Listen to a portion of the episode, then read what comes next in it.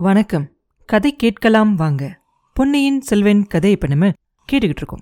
வந்தியத்தேவனும் அந்த பக்கத்தரையில இருந்த பைத்தியக்காரனும் பாதாள சிறையில பேசிக்கிட்டு இருக்காங்க இல்லையா? அப்ப அந்த பைத்தியக்காரன் சொல்றான் இன்னைக்கு ராத்திரி அந்த காவல்காரங்க வந்து நமக்கு சாப்பாடு கொடுத்துட்டு போற வரைக்கும் பொறுமையாயிரு அப்படின்னு சொல்றான் இல்லையா? சரின்னு சொல்லி நம்ம வந்தியத்தேவனும் அன்னைக்கு ராத்திரி அந்த காவலன் வந்துட்டு போற வரைக்கும் பொறுமையா இருப்பான். அவன் வந்துட்டு போனதுக்கு அப்புறமா பக்கத்தரையில இருந்த பைத்தியக்காரன் என்ன சொல்ல போறான் அப்படின்னு சொல்லி வந்தியத்தேவன் ரொம்ப ஆவலா காத்துக்கிட்டு இருப்பான். அப்படி இவன் காத்துக்கிட்டு இருக்கும்போது என்ன ஆகும்? வரையில ஒரு பக்கத்துல சுவர்ல எலி புறான்ற மாதிரி ஏதோ சத்தம் கேட்கும். வந்தியத்தேவனுக்கு புலி சிங்கத்தை பார்த்தா கூட பயம் இல்ல. ஆனா பூனைக்கும் எலிக்கும் ரொம்ப பயம். ராத்திரியெல்லாம் இந்த இருட்டில் இந்த எலியோட காலம் தள்ளணுமே அப்படின்னு சொல்லி கவலைப்பட ஆரம்பிச்சிருவான். பைத்தியக்காரா தூங்கிட்டியா? அப்படின்னு கேட்பான்.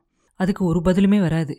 எலி புறான்ற சத்தம் மட்டும் மெதுவாக கேட்டுக்கிட்டே இருக்கும். கொஞ்ச நேரத்துலலாம் சுவர்லேருந்து சுவர்ல இருந்து ஒரு சில கல் அப்படியே ஓட்டையா விழும் கீழே. அது வழியா பைத்தியக்காரனோட குரல் அப்பனே தூங்கிட்டியா? அப்படின்னு கேட்கும் இல்லை இல்லை நான் தூங்கலை. உனக்காக தான் காத்துக்கிட்டு இருக்கேன். இது என்ன வேலை? அப்படின்னு கேட்பான் வந்தியத்தேவன்.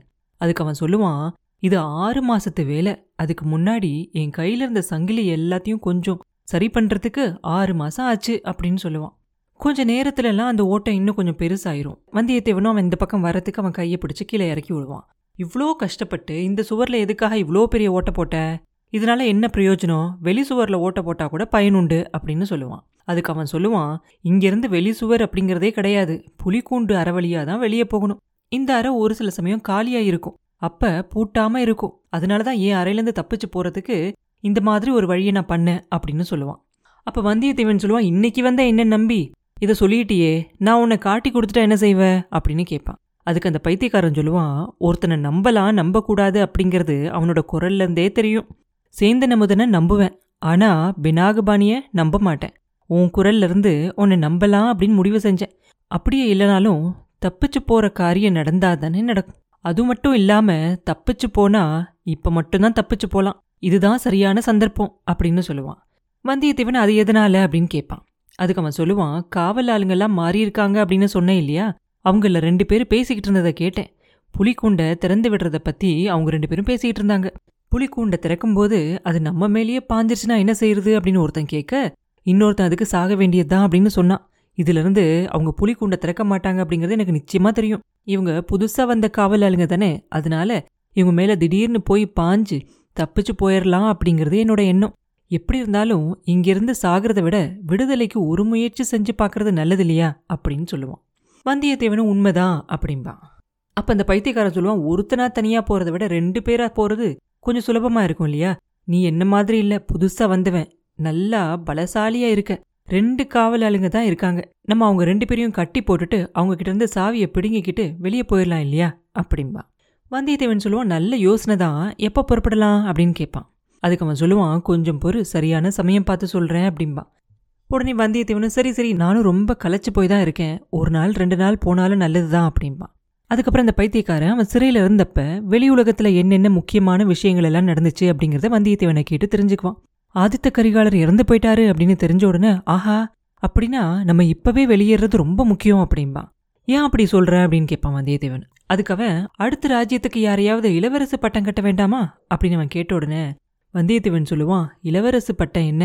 சக்கரவர்த்தி நோயாலையும் மன சோர்வாலையும் ரொம்ப வருத்தப்பட்டுக்கிட்டு இருக்காரு. ராஜ்யபாரத்தை அடியோட விட்டுறணும்னு நினைக்கிறாரு அப்படின்பா யாருக்கு மகுடம் சூட்டுறதா பேசிக்கிறாங்க அப்படின்னு அவன் கேட்பான்.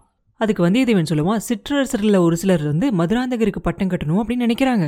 மற்ற சிலர் வந்து பொன்னியின் செல்வருக்கு மகுடம் சூட்டணும் அப்படின்னு நினைக்கிறாங்க அப்படின்பா சக்கரவர்த்தி என்ன நினைக்கிறாரு அப்படின்னு அவன் கேட்க ராஜ்யத்தில் வீணா சண்டை ஏற்படாமல் தடுக்கணும் அப்படிங்கிறதால மதுராந்தகரே சிங்காதனம் ஏறணும் அப்படின்னு சக்கரவர்த்தி நினைக்கிறாரு அப்படின்பா வந்தியத்தேவன் அப்படி சொன்ன உடனே பைத்தியக்காரன் சொல்லுவான் அப்படின்னா நம்ம சீக்கிரமாக வெளியே போகிறது ரொம்ப ரொம்ப அவசியம் அப்படின்பா அதுக்கப்புறம் கொஞ்ச நேரம் பேசிக்கிட்டு இருக்கும்போது ஈழ நாட்டில் பாண்டியரோட மகுடமும் ரத்னஹாரமும் இருக்கிற இடத்த பற்றி அவன் எப்படி தெரிஞ்சுக்கிட்டான் அப்படிங்கிறத விவரமாக சொல்லுவான். அதை கேட்டு முடிச்சுட்டு வந்தியத்தேவன் என்ன செய்வான் சோழ குலத்து ரகசியத்தை பற்றி மறுபடியும் கேட்பான். அதை இப்போ சொல்ல மாட்டேன். ரெண்டு பேரும் தப்பிச்சு போய் வெளியில் போனோம் அப்படின்னாக்க சொல்கிறேன் இல்லாட்டி அந்த ரகசியம் என்னோட சாக வேண்டியதுதான் அப்படின்றவான் அந்த பைத்தியக்காரன். வந்தியத்தேவனோட மனசுக்குள்ள தீவிரமா யோசனை இருக்கும். அந்த பைத்தியக்காரன் சோழ குலத்தை பத்தி அப்படின்னு ரகசியம் சொல்ல போறான் அப்படின்னு சொல்லி ஊகுச்சு பார்க்கலான்னு சொல்லி பயங்கரமா யோசிப்பான் வந்தியத்தேவன். திடீர்னு வைத்தியர் மகனை பார்த்ததும் வந்தியத்தேவனுக்கு தூக்கி வாரி போடும். அவனும் அடுத்த அறையில இருக்கிறவனும் சேர்ந்து செஞ்சிருக்க யோசனைக்கு அவனால ஏதாவது தடை வருமோ அப்படின்னு அவனுக்கு ஒரே கவலையா இருக்கும். பினாகபாணியோட பேச்ச அவன் நம்பவே இல்லை. அவனும் பைத்தியக்காரனும் அந்த விஷயத்துல ஒரே மாதிரியா யோசிப்பாங்க. ஏதோ ஒரு கெட்ட எண்ணத்தோட தான் இந்த பினாகபாணி வந்திருக்கா அப்படின்னு முடிவு செய்வாங்க. ஒருத்தரை விட்டுட்டு இன்னொருத்தர் மட்டும் வெளியே போகிறதில்ல அப்படின்னு அவங்களுக்குள்ள சபதம் எடுத்துக்குவாங்க. மறுபடியும் பினாகபாணி வந்தா என்ன செய்யலாம் அப்படின்னு தீர்மானிச்சு வச்சிருப்பாங்க. அதனால ரெண்டாவது தடவை பினாகபாணி வந்தப்ப ரெண்டு பேரும் முன்ஜாக்கிரதையாக இருப்பாங்க. பைத்தியக்காரன் கிட்ட முத்திர மோதிரத்தை காட்டி அவனோட ரகசியத்தை சொல்ல சொல்லி வைத்தியர் மகன் கேட்டுக்கிட்டு இருந்தப்ப வந்தியத்தேவன் ரெண்டு அறைக்கும் நடுவில் இருந்த அந்த ஓட்டை வழியா இந்த அறைக்குள்ள வந்துருவான். பினாகுபாணி திரும்பி அவனை தாக்க வந்ததும் ரெண்டு பேருமா சேர்ந்து துவந்த யுத்தம் செய்கிறாங்க வேற ஒரு சமயமா இருந்தா வந்தியத்தேவன் வைத்தியர் மகனை ஒரே அடியில் முடிச்சிருப்பான். ஆனா நெருப்பால சுட்ட புண்ணெல்லாம் இன்னும் நல்லா ஆறாததால காலாமுகன் ராட்சசன் அவனோட தொண்டையை பிடிச்ச அமுக்கின இடத்துலையும் இன்னும் வலிச்சுக்கிட்டு இருக்கும். அது ரெண்டாலையும் அவனால துவந்த யுத்தம் அவ்வளோ சீக்கிரத்தில் முடிக்க முடியாது. அப்ப என்ன பண்ணுவான்? அந்த பைத்தியக்காரன் கையில இருந்த சங்கிலியோட வந்து பினாகுபாணியோட கழுத்துல போட்டு இறுக்கிடுவான். பினாகுபாணி கீழே விழுந்துருவான். அதுக்கப்புறம் ரெண்டு பேருமா சேர்ந்து அவன் அந்த அறையில் இருக்க சுவரில் இருந்த இரும்பு வளையத்தில் சேர்த்து கட்டிடுவாங்க அப்படி கட்டும் போதே வந்தியத்தேவன் பினாகுபாணி நம்ம ரெண்டு பேரும் சக்கரவர்த்தியை குணப்படுத்துறதுக்காக சஞ்சீவி மூலிகையை தேடி ஈழ நாட்டுக்கு போனோமே ஞாபகம் இருக்கா? அப்ப நம்ம சஞ்சீவியை கொண்டு வரதில் வெற்றி கிடைக்கல நமக்கு. ஆனால் இப்போ எங்களுக்கு சமய சஞ்சீவியாக வந்து சேர்ந்த. இந்த உதவிக்காக ரொம்ப நன்றி. வைத்தியர் மகனான நீ இனிமேல வைத்தியத்தோட நிற்கிறது நல்லது. ஒற்றன் வேலையில் தலையிட்டு ஏன் வீணா கஷ்டத்தை விலைக்கு வாங்கிக்கிற? அப்படின்னு சொல்லுவான். பினாகுபாணி அதுக்கு ஒன்றும் பதிலே சொல்ல மாட்டான். திடீர்னு இந்த மாதிரி ஒரு விபத்து ஆனதால அவனுக்கு பேச்சே வராது. ஆனால் அவனோட கண்ணில் மட்டும் கோவம் பயங்கரமாக தெரியும். அவன் கீழே போட்ட தீவிரத்தையை இவங்க ரெண்டு பேரும் எடுத்துக்கிட்டு அவன் கொண்டு வந்த அதிகார முத்திரையையும் வாங்கிக்கிட்டு பினாகுபாணி தலையில் கட்டியிருந்த துணியை எடுத்து வந்தியத்தேவன் அவன் தலையில் கட்டிக்குவான். அந்த அறையிலேருந்து வெளியே வந்து அந்த கதவை பூட்டிடுவாங்க அதுக்கப்புறம் மெல்ல மெல்ல நடந்து அந்த பாதாள சிறையோட படிக்கட்டில் போய் ஏறுவாங்க. வழி சரியா தெரியாததால ரொம்ப மெதுவாக தான் அங்கேயும் இங்கேயும் பார்த்துக்கிட்டே ரெண்டு பேரும் நடப்பாங்க. புலியோட உருமல் சத்தம் கேட்டதும் ரெண்டு பேருக்கும் மேலே போக கொஞ்சம் தயக்கமாக இருக்கும். ஒருவேளை அவங்க தப்பிச்சு போறதை எப்படியோ தெரிஞ்சுக்கிட்டு புலியை கூண்டுலேருந்து அவுத்து விட்டுருப்பாங்களோ அப்படின்னு யோசிப்பாங்க.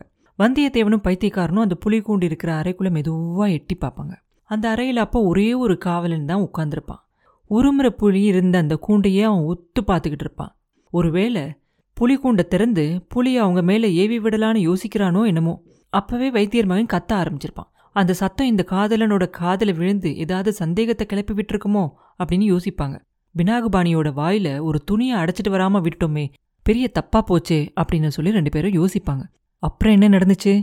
அப்படிங்கிறத அடுத்த பதிவுல பார்ப்போம். மீண்டும் உங்களை அடுத்த பதிவில் சந்திக்கும் வரை உங்களிடமிருந்து விடை பெறுவது உண்ணாமலே பாபு. நன்றி.